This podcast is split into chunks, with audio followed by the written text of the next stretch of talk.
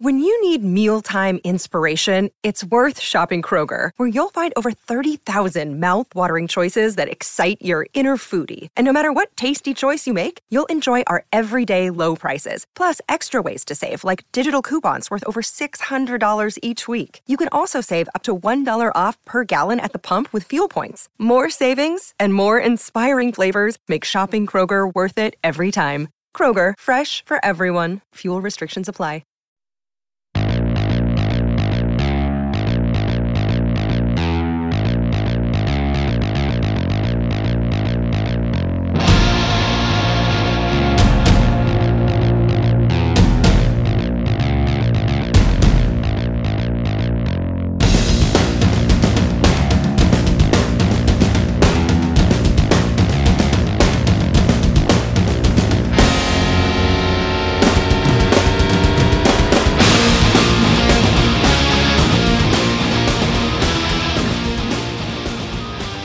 Good evening, everybody. It is Jay Scott. This is The Hook Rocks, the ultimate rock community podcast. Hope everyone's doing well, staying healthy, staying safe, doing what they got to do to stay active mentally and physically. Hope uh, your Netflix subscription is up to date and you're listening to some great music and you're enjoying the uh, extended vacation, as you may call it. But I know we're all looking to get out and about, hopefully sooner rather than later. I think uh, we may have turned a corner, but it's still kind of a wait-and-see process. Still a lot of questions that need to be answered, and we're here for you at The Hook Rocks. We've increased our content over the last few weeks. Hope you're all enjoying the new episodes. Did five last week. We're doing five this week. We're doing five the next week, so hopefully it's an escape for you to rid yourself of the worries that are going on right now. You can follow us on Twitter at The Hook Rocks, and you can also find us on Facebook at The Hook Rocks as well. Today, from Austin, Texas, on the New Music Spotlight is a band that I have grown to love and, and enjoy, not just recently, but over the last year. Uh, it's a band that I think great things are coming for. They're from Austin, Texas. The band is Black Heart Saints, and the guest today is guitar player Mark Sean. How you doing today, man? Hey, Jared. How's it going? I'm doing well. Thanks for doing this. I appreciate it. I'm a big fan of you guys. Been a big fan for a while. Great music, great songs. Glad to have you on. Well, thank you. Thanks for having us. So we always start the same way every time we have a new guest on the show. And that is the essence of the Hook Rocks podcast. And just like every song has a hook that sucks you in, every rock fan has a moment, whether it's a band, a performance, a song, or album that hooked them on rock and roll. What was it for you? Man, you know, um, I think it was when I heard uh, the band Audioslave. Um, you know, it's uh, two great bands. You know, obviously you had Soundgarden and um, Rage Against the Machine came together and put out this, uh, what I would call a masterpiece. I think that's really what got me hooked on uh, rock and roll. And, you know, those guys were just uh, larger than life, and it kind of inspired me. And I think that the rest of the guys kind of uh, take a stab at it, you know? Yeah, it's a classic album. It is definitely a masterpiece, like you said. It's a perfect album. I, I listen to it frequently, and it sounds just as good today as it did when it was released. The album's what? fifteen years old, I want to say, sixteen years old. At least. Yeah. At least, yeah. And, you know, granted, we don't have Chris Cornell with us anymore, but his voice and his music live on with bands like Soundgarden and Audioslave. And, yeah, it's just a great album. Where did it go from there in terms of your musical interest? Um, well, you know, so um, – I've always been into like big riffs, you know, as far as a guitar player. Um, Black Sabbath, the early stuff, you know, was always uh, uh, a big inspiration. Um, you know, just the classic rock stuff. Kind of grew up on that. My, I mean, my parents uh, got me uh, interested in that just by playing it around the house. You know, um, I was the only musician in my family though, so. Um, but yeah, just uh, grew up with some of the greats, and then got into some more modern stuff. You know, kind of the the grunge era uh, sort of things, Pearl Jam, uh, Alice in Chains, uh, Soundgarden, and then uh, just kind of like, you know, went back in the catalog as well and, and kind of explored um, Aerosmith, um, A C D C, and uh, I think that's just kind of, yeah, what, that's, what, that's what I grew up listening to, so. Now, was there a moment where you felt a need to pick up the guitar, play on stage? You know, it, I'll be honest with you. It was, it was all about uh, to get chicks. Uh, you know, I wasn't very good at uh, at sports or a lot of other things. So I, I just found that as my as my ticket, you know, to get the girls and uh, to get a little bit of that notoriety, and uh, kind of led me where I am today. You know, I. I... I'm familiar with that type of uh, philosophy. I, I remember reading an interview years ago with Gene Simmons, and he was asked, you know, why he got into rock music, and he was like, to get chicks. And I'm sure that's always a motivation for most people in a band. So that that's awesome that uh, you uh, answered that way. What about writing? Well, yeah, I'm not gonna, I'm not gonna bullshit. Well, I was going to say, I'm not going to bullshit you on that and, and, and have some kind of a lofty artistic answer. You know, uh, I just wanted to uh, be honest with you on that. So that's a perfect answer. So, yeah, that's great. Where did it go from there in terms of songwriting? Was there a, uh, a song that you heard, lyric that connected with you, that kind of pulled you into that part of music, creating music, writing music? I think that it was the um, so the, the power of rock and roll, really. And it, it sounds kind of cheesy to say that, but it's really just um, the energy that was conveyed. You know, so um, let's say you know you can con- contrast that to country music or maybe mainstream pop. You know, just didn't really speak to me. I never really was into uh, those sorts of things. So I think just the, the the the power that came through the speakers. You know, um, you just you just felt larger than life. And Um, you know, we looked at uh, some of those people in, in rock, you know, as, as superheroes and larger than life. And uh, I think it was, uh, you know, very inspirational. Yeah. I mean, you know, the energy means so much to rock as long as the, you know, as, as well as the words and the lyrics to songs. I mean, you can point to bands that are just phenomenal live and just do it for you, you know, when you see them in concert. And then there's the the structure of the song, the way it connects to you, whether it's about partying or having a good time or whether it's a deeper subject that, you know, bands write about as well, something personal. Whatever it is, rock and roll has the ability to connect with you on so many different levels. For sure. So you guys are from Austin. The music scene is pretty prevalent out there. Talk about that. Talk about growing up or, or getting involved in the music scene in Austin, Texas. Yeah, so um, all of us are actually from other cities. We just uh, met each other in Austin.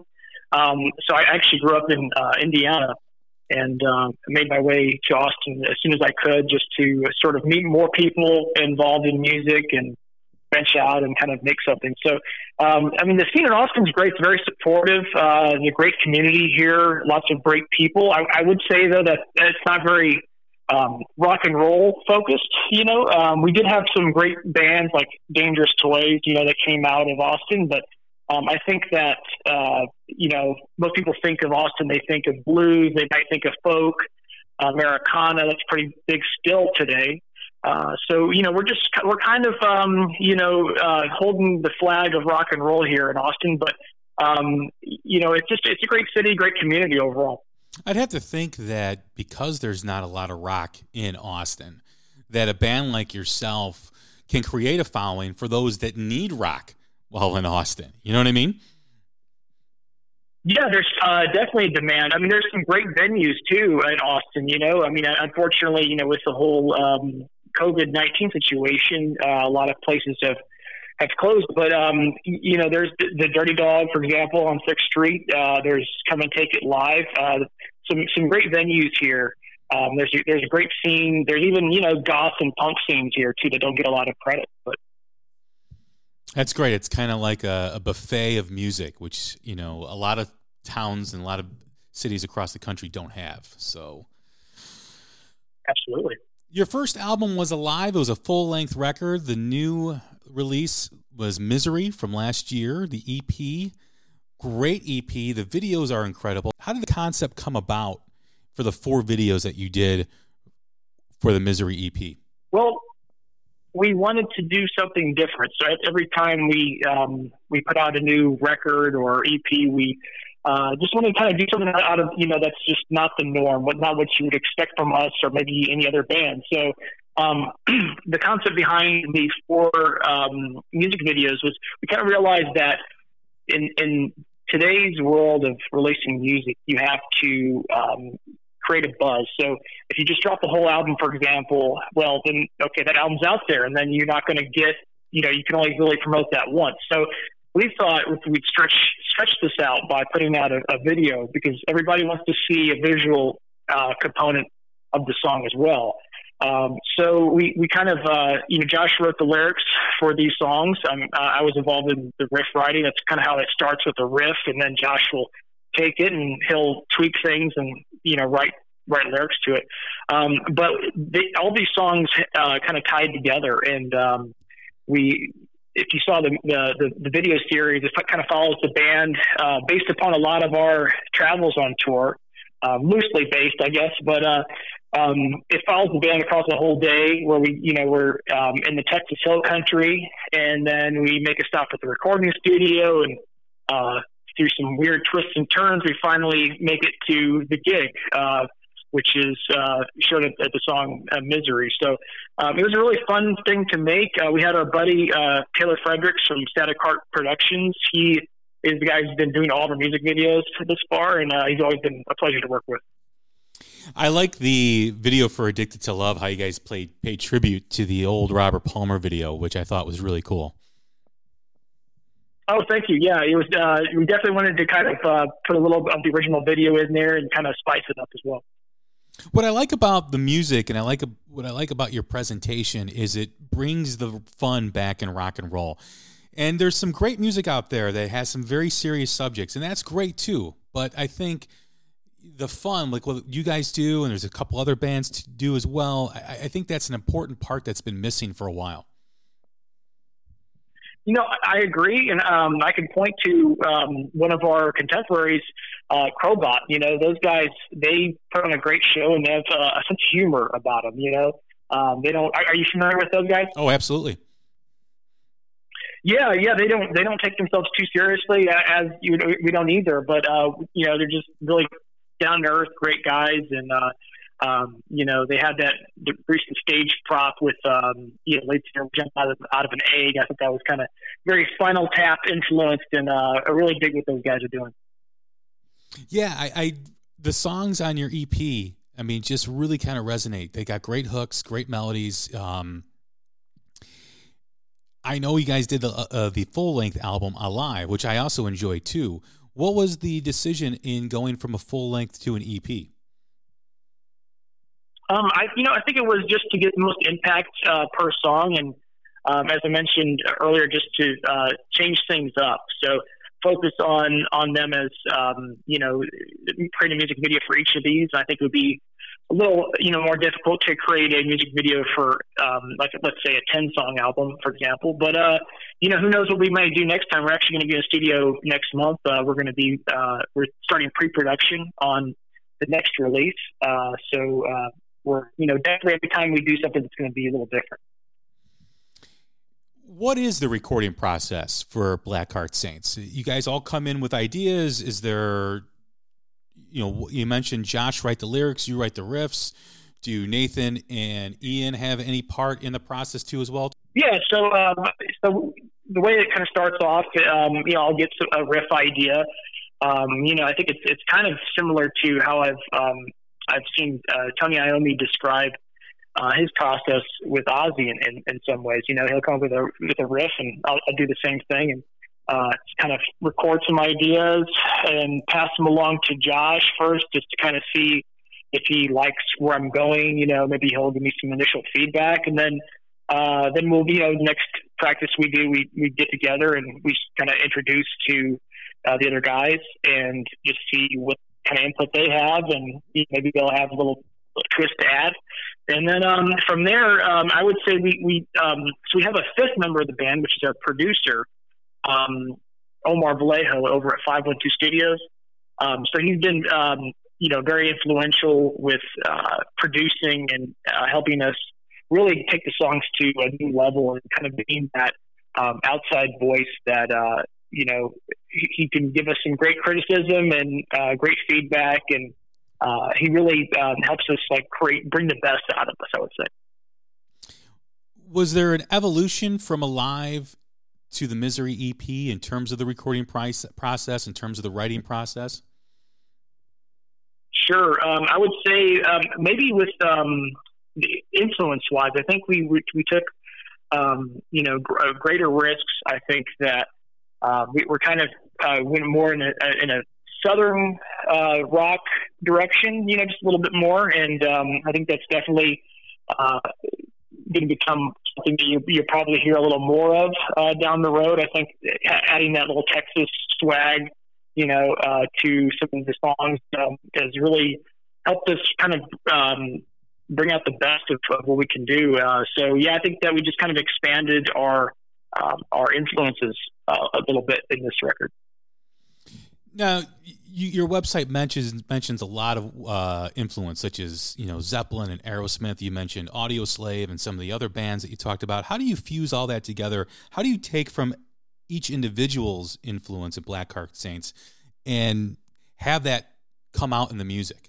Well, so I, I would say that that's, that's what's great about just being in a band. You know, you have, um, in this case, we have four different brains and four different backgrounds, influences. And, um, you know, I think Josh has been listening a lot, a lot more, um, soul, uh, music, you know, that I've, I've noticed a lot of the, the great stuff that came out of Detroit and so on. And, uh, you know, I, I just think it's just great just to bring in some of these outside influences and, um, you know, uh, just combining those and see, seeing what happens, you know, trying to put more, uh, which I think is lacking in a, a lot of modern rock is, uh, is just the soulfulness and, uh, more the unique character. You know, there's a lot of cookie cutter stuff out there, but I think that, um, the good thing is that there's a lot of great bands that are coming out right now that have kind of, um, taken back some of what I think rock and roll should, should be about, which is just, uh, you know, grooving, melodic, uh, with some edge. What is the history of Black Heart Saints? How did you guys form? Um, so we formed the band back in twenty fourteen. Um, so I was just, I just left uh, another band that I was in, and I was on the hunt for uh, a lead singer. And, uh, funny enough, I was at a, a local rehearsal space here called Music Lab, and uh, Josh had posted a flyer, which is very old school.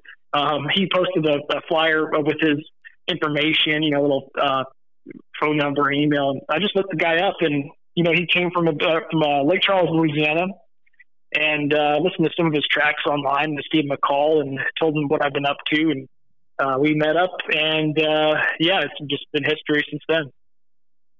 And how did you guys find the other members as well? How did Nathan and Ian come to be in, in Black Heart Saints?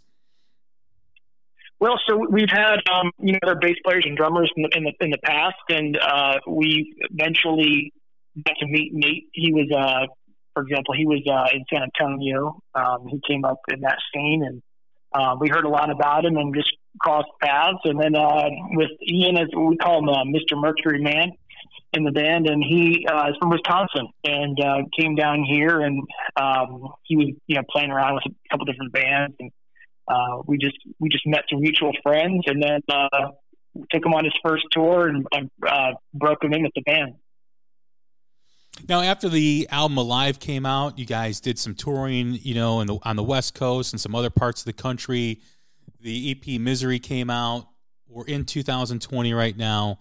A lot of bands have had to pause the momentum that they had. What's life like for you guys right now? Well, we've, um, as we've always done in the past, we have to just adapt and um, try new things, you know? So obviously we, uh, a lot of our shows, we actually had a spring tour that got canceled. Uh, there was going to be a, a Midwest tour. Um, so what we've done now is we've actually put out something called uh, Black Heart Saints T V, or B H S T V for short. And uh, what that is, is it's offering our fans a subscription-based uh, sort of experience, like, kind of like a Netflix sort of experience where uh, we have original content, uh, even even some like more, um, you know, archival stuff, like let's, you know, stuff we've dug, dug up and uh, given new life to. Um, so yeah, it's been a, a great project to work on. It does keep us busy, and uh, hopefully keeps the fans satisfied and something we can build right now and, and, you know, just maintain that as, uh, for as long as we can.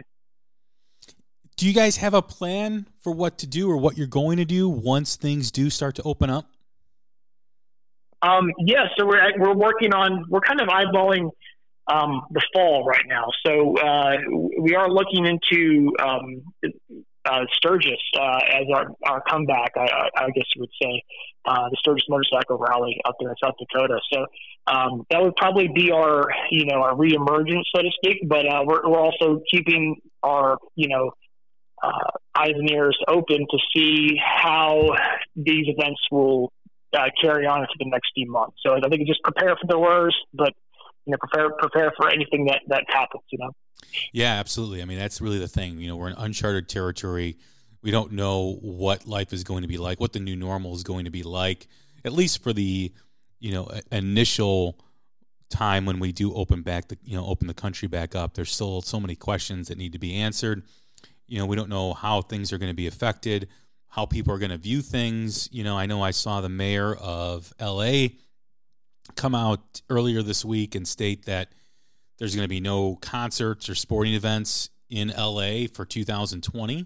Now, I don't know if that means that, you know, sporting events are, are going to still be played, but no fans. I don't know if, you know, bands will start to adapt and, and maybe play on stage, and then you can pay to see them live, you know, whether it's on the social media platform or on a, another platform.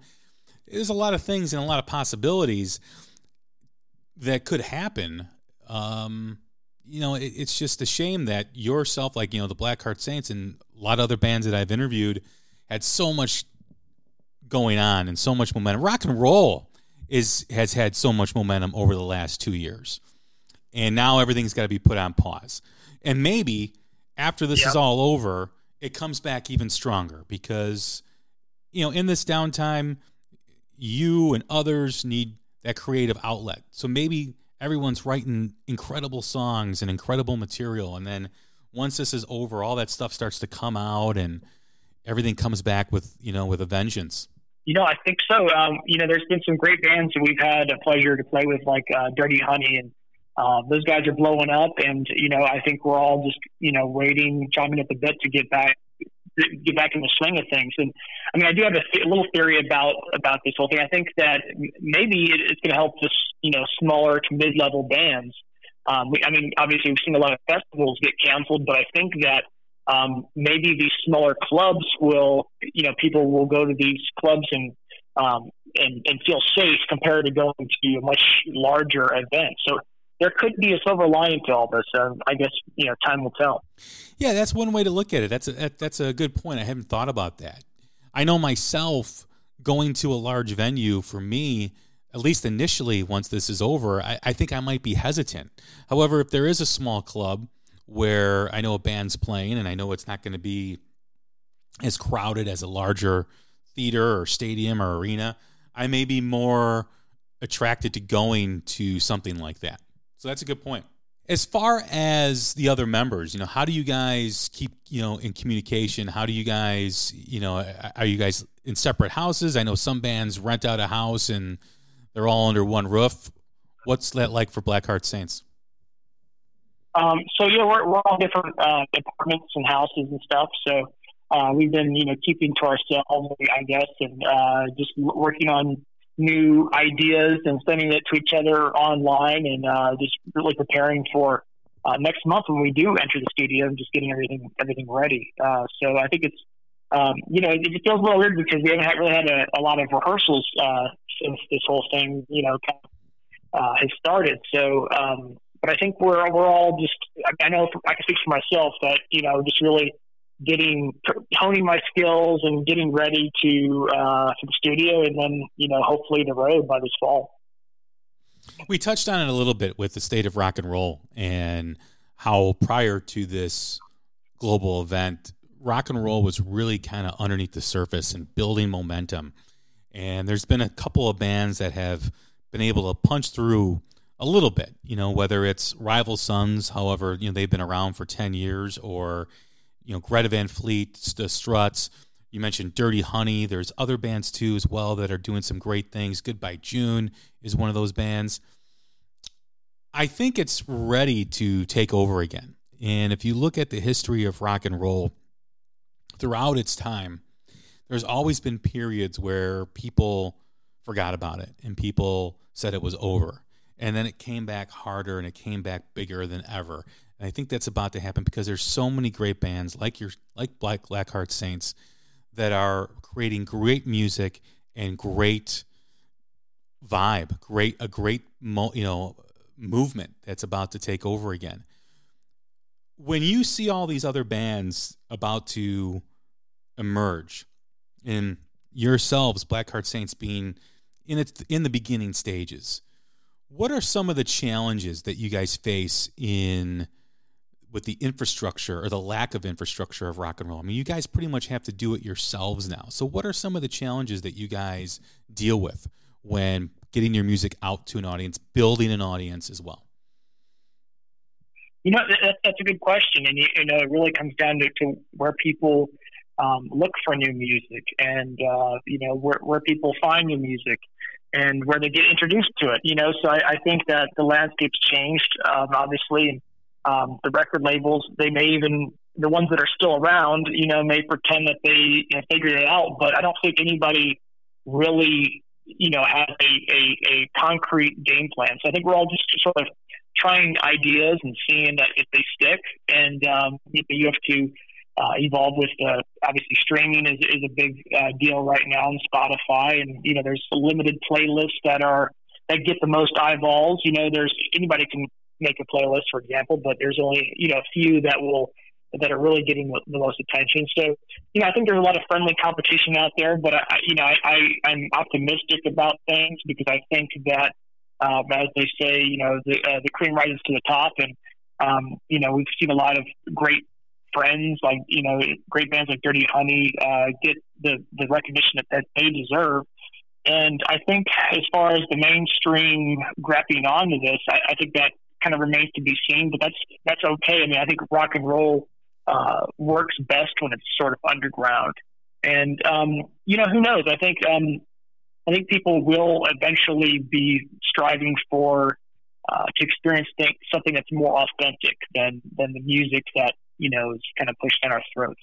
Uh, so I, yeah, I'm very I'm very hopeful with that. And I think that we've seen a lot of um, you know younger people at the show, so it's kind of kind of interesting because you have some of the, you know, maybe fifty and up, and then you have people that are like, you know, twenty-two and younger, you know, so there's this big gap of people that, um, you know, that are, I think you're going to see your fan bases sort of fragment a little bit because a lot, a lot of people are coming up, they're listening to Greta Van Fleet, uh, they're listening to Dirty Honey, and uh, they're getting inspired, and it's kind of create a new generation of, of rock and roll. Absolutely. I, I think they're, I mean, not just in the U S, but Canada has some great bands as well. And, and as the U K has a great emerging scene, as does the rest of, you know, the, the European countries as well. And there's some stuff in Australia. I really think the scene is global now. I mean, you, you have the ability to be Black Heart Saints and get your music to people all over the world, which is very unique, which never used to be like that. And of course, over the last decade, couple decades, it's been growing and growing. I had a, a really interesting interview months ago with Chris Lane from a band called Station. And he said that, you know, whereas the scene used to be in New York or L A or every, every market kind of had their own rock scene back in the day, the scene truly is the world. And I think that's really cool because you have that ability to do that. How do you guys find your audience? How do you guys manage your social media? Well, uh, you know, so I think it's important to stay engaged and kind of keep your thumb on the pulse of, of what's happening, um, you know, with the different networks. So, um, you know, we, we, we leverage um, all of them, you know, Facebook, Instagram, uh, Twitter. We've even actually uh, just recently uh, uh, got into TikTok just to see, you know, test the waters there and see if that's going to be viable. But, um, I, you know, I think that uh, you just have to Uh, sort of follow the trends, but also have your own uh, method and, and find out, find new ways of, and just try things, you know, trial and error. Um, you know, for example, we'll use Facebook to, you know, show the merch that we have, especially now that we're not, you know, on the road at the moment. Uh, merch is a big um, income stream, you know, uh, that kind of hopefully can make up for some of the lost income with from being on the road. But we, you know, we've adapted to uh, the times. And, you know, for example, we just put out this week, we have a, uh, like a face mask, a, a Black Heart Saints branded face mask. Um, so we're, you know, we're, we're leveraging social media to really push those products and to like, to keep people informed on what we're doing. I saw that. And I, and I had an interesting conversation with a friend of mine a few weeks ago. And I said, watch, I said, there's going to be rock bands, sports teams, all coming out with their masks here over the next, you know, few weeks and few months. And I think that's great. I mean, hey, you know, I mean, if that's going to be what the world is like, you know, for the next six months to a year, you, you got to take advantage of stuff like that. Yeah, you got to strike while the iron's hot, for sure. Absolutely. With connecting with your fans, and there's so many different platforms out there, whether it's Spotify, Pandora, iTunes, YouTube, you name it. Where, you know, do you think that there's too many platforms for people to find music? One of the things that I always hear from rock music fans is they don't know where to find new music. And I think sometimes it can be intimidating or overwhelming to someone who goes online and is looking for rock music and they've got everything coming at them. Do you think some, you know, do you think there is too many options, or do you think more the merrier? What's your thoughts on that? You know, I think it's kind of a double-edged sword because yes, there are uh, a lot of other ways to discover music than traditionally that there were in the past, but it's it's very segmented and splint and splintered. Um, you know, for example, I think in the rock world, you have um, you know SiriusXM Octane. That's one channel where uh, it's you know just it's one channel, and uh, they have some of the newer hard rock stuff on there. And uh, but I, I think people are moving away from that, and I think Spotify is uh, a, a big thing right now. And um, and then another way to get out there is just to be on the road, but obviously we can't do that right now. So I, I think that a lot of the, um, you know, bands that, were, that are coming up like us, we will, you know, look for opportunities to open up uh, we, uh, for other big bands. Like, for example, we've uh, been able to get a lot of fans by, you know, playing shows with Slash or Steel Panther and uh, kind of open up for some of the bigger names. It's really helped get the word out there. But, um, but yeah, I think especially now you have to really be creative with how you can uh, get through to people, maybe find bands that you um, relate to, or you know, bands that you might think that you listen to, and, and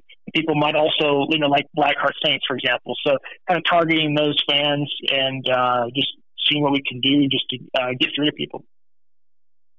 I agree. You know, it it really is. You know, it's constantly evolving. You know, what is popular at one moment will change very quickly. You know, what, what song is released on Friday, by Monday you got to, you know, keep your audience's attention, which I think is a smart thing to do with the E P that you mentioned. You know, with all those videos coming out at different times, it really keeps your audience captivated and interested, because it's very easy to be forgotten in the world of technology right now, because there's so much, people's attention spans are very short, so you really need to hang on to them and keep them focused on what you're doing. With that being said, what do you think, and you mentioned TikTok, you know, what do you think in terms of Black Heart Saints, you know, elevating themselves to a wider audience? What do you think it's going to take? Do you think it's going to just take being on the road, opening for acts that bring in audiences that, you know, get to check you guys out, and then it filters off into social media? Is that kind of what the cycle or the machine is like? Well, it, you know, obviously it, it's going to take a lot of money to, to really get to, you know, to people. And that's the other side of, of uh, the industry that people don't tend to talk about a lot, is just the, the amount of uh, money invested in, uh, in marketing uh, campaigns, you know, whether that's advertising or, uh, you know, through t- traditional means or through social media, you know, for example, buying Facebook ads, uh, targeting people. Uh, from, you know, if, if you like this band, you might like our band, kind of thing. So, um, I think that you gotta, you gotta kind of like pay attention to where the, the eyeballs and the ears are right now. And, um, I think especially during these times, you have people are on their phones a lot. So, Um, I, I think social media is a big part of that. Um, I think maybe there's other ways of, of getting through to people as well. Uh, partnering with other brands, for example, um, you know, uh, Harley Davidson is doing a lot of streams, for example, of bands. And I think it's a great partnership, um, where you have, you know, a motorcycle company that's, that's showing, um, live, or streaming music, and you're kind of getting those fans, uh, for both brands, or, you know, Being, being involved. So I think I think doing strategies and campaigns that are that speak to the lifestyle of the people you're you're reaching, you're trying to reach, uh, makes a lot of sense to me. When you guys did the tour of like the West Coast, and you guys were able to bring in, you know, a, a new audience or new people into the realm of of Black Heart Saints, what was that, you know, like too as well? I mean, you know, venturing out of Austin, was that the first time you guys did something like that? Um, so yeah, we, we did the first tour that we did, um, as Black Heart Saints, uh, was our, our first road to Sturgis tour, uh, which kind of took us up, um, uh, through Texas all the way to South Dakota. We played Colorado and, uh, Kansas and quite a few places, kind of more in the middle of America. But, um, but yeah, the tour you're talking, the other tour, uh, was a West Coast tour that we did shortly after that. And, uh, yeah, it's just a great, it's great being on the road and, um, experiencing new cities, and, um, you know, it's, it really shows you what America is about. And I, I, we really enjoy, you know, playing smaller towns a lot of times than, than bigger cities. Because I think people, when you come to a, like, let's say Lubbock, Texas, for example, uh, or Elkhart, Indiana, for that matter, uh, people are, you know, they're more, they're, they're interested in, in, a, in the entertainment aspect because they don't get it as often. Um, So it's, it's, it's more of a special thing to them. And, uh, it's really cool to really just, um, make somebody's night. And that's what we try to do. You know, every, every time we perform, we try to just give them, uh, more than their money's worth with, uh, the entertainment aspect and just, you know, just rock and roll. It's, it's, you know, it's not that complicated. It's just about having a good time. Uh, it's about, you know, just listening to some great music and just more creating a community. It's all about peace and love, really. Yeah, then that's interesting you say that, because I hear that a lot from people that live in smaller markets where bands don't come through their town as much as, you know, the bigger markets. And a lot of those fans do feel forgotten. A lot of those fans, you know, don't want to have to make the hour, hour and a half, two hour trek every time a band they're interested in is playing. And I think that's a huge thing, to play those areas and to, to connect with those fans, because those, I mean, they're thirsting for, for live rock and roll. For sure. As you know, you move forward, I know, you know, this is, um, this whole situation has put a, you know, a damper on expectations and the movement that I, I, I spoke about. When you are going to be going into the studio and recording new music, is this going to be the continued evolution of Black Heart Saints? Have you guys found your sound yet, or is it always something that will always evolve based on what's going on with your music taste and what's going on outside in the outside world? You know, I think it's um, it's always going to change a bit, and it's going to be reflective of um, you know, what we're experiencing, you know, as individuals and as a band. You know, I, I know Josh writes a lot about, Uh, you know, his own personal experiences and relationships and that sort of thing.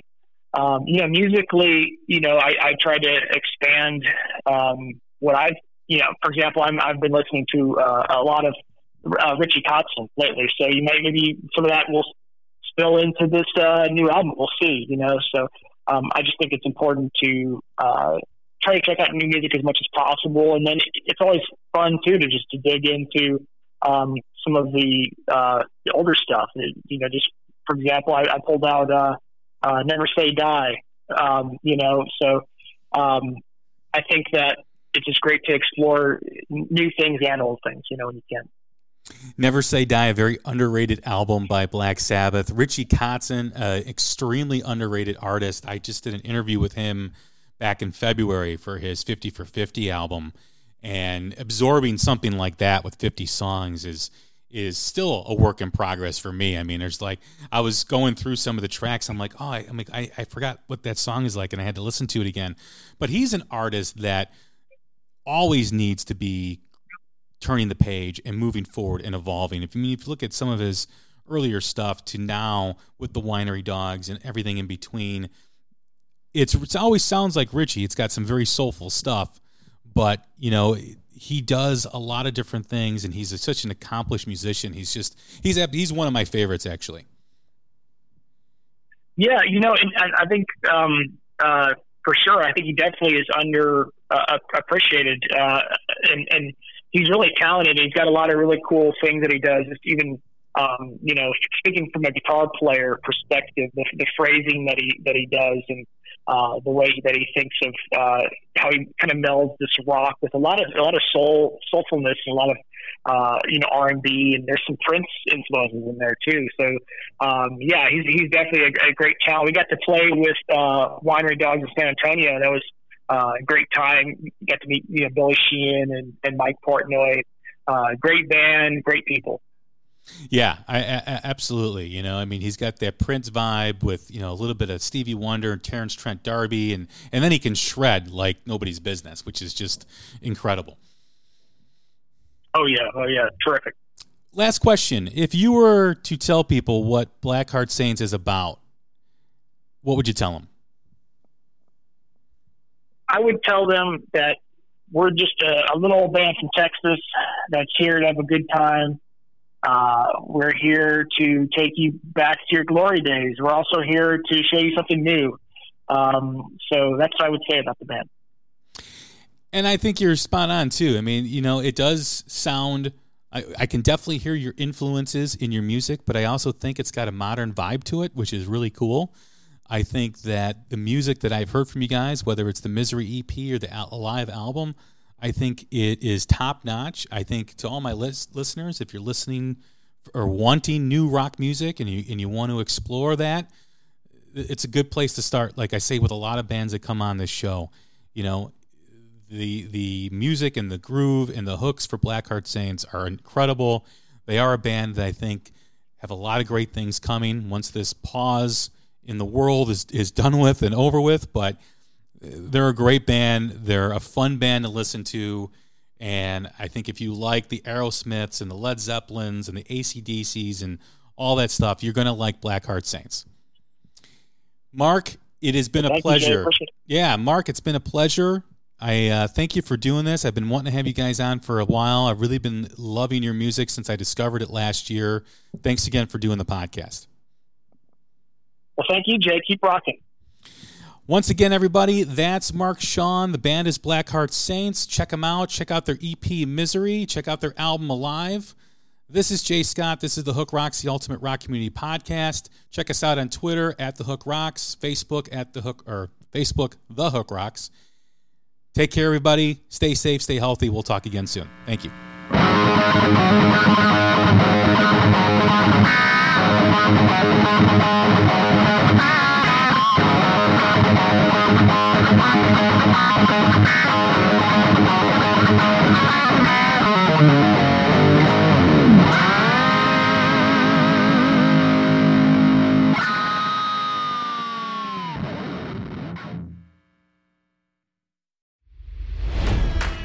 It's N F L draft season, and that means it's time to start thinking about fantasy football. Fantasy Points dot com features industry-leading experts and prognosticators using proprietary hand-charted data to help you score more fantasy points. Fantasy Points dot com is the place to go for whatever kind of fantasy football you play. Whether you play fantasy football, daily fantasy sports, or do a little bit of everything, Fantasy Points has the meticulously researched content to guide you to victory. And why wait for the fall? Fantasy Points also covers the new spring football league, the U F L. Join the guru, John Hansen, Scott Barrett, Joe Dolan, and other massive names in the fantasy football universe with an exclusive offer. Use code Pantheon for fifteen percent off any Fantasy Points package, including the all-in package, with access to every article, tool, and data nugget that Fantasy Points has to offer. That's fantasy points dot com and code Pantheon for fifteen percent off at Fantasy Points. fantasy points dot com. Code Pantheon. Score more fantasy points.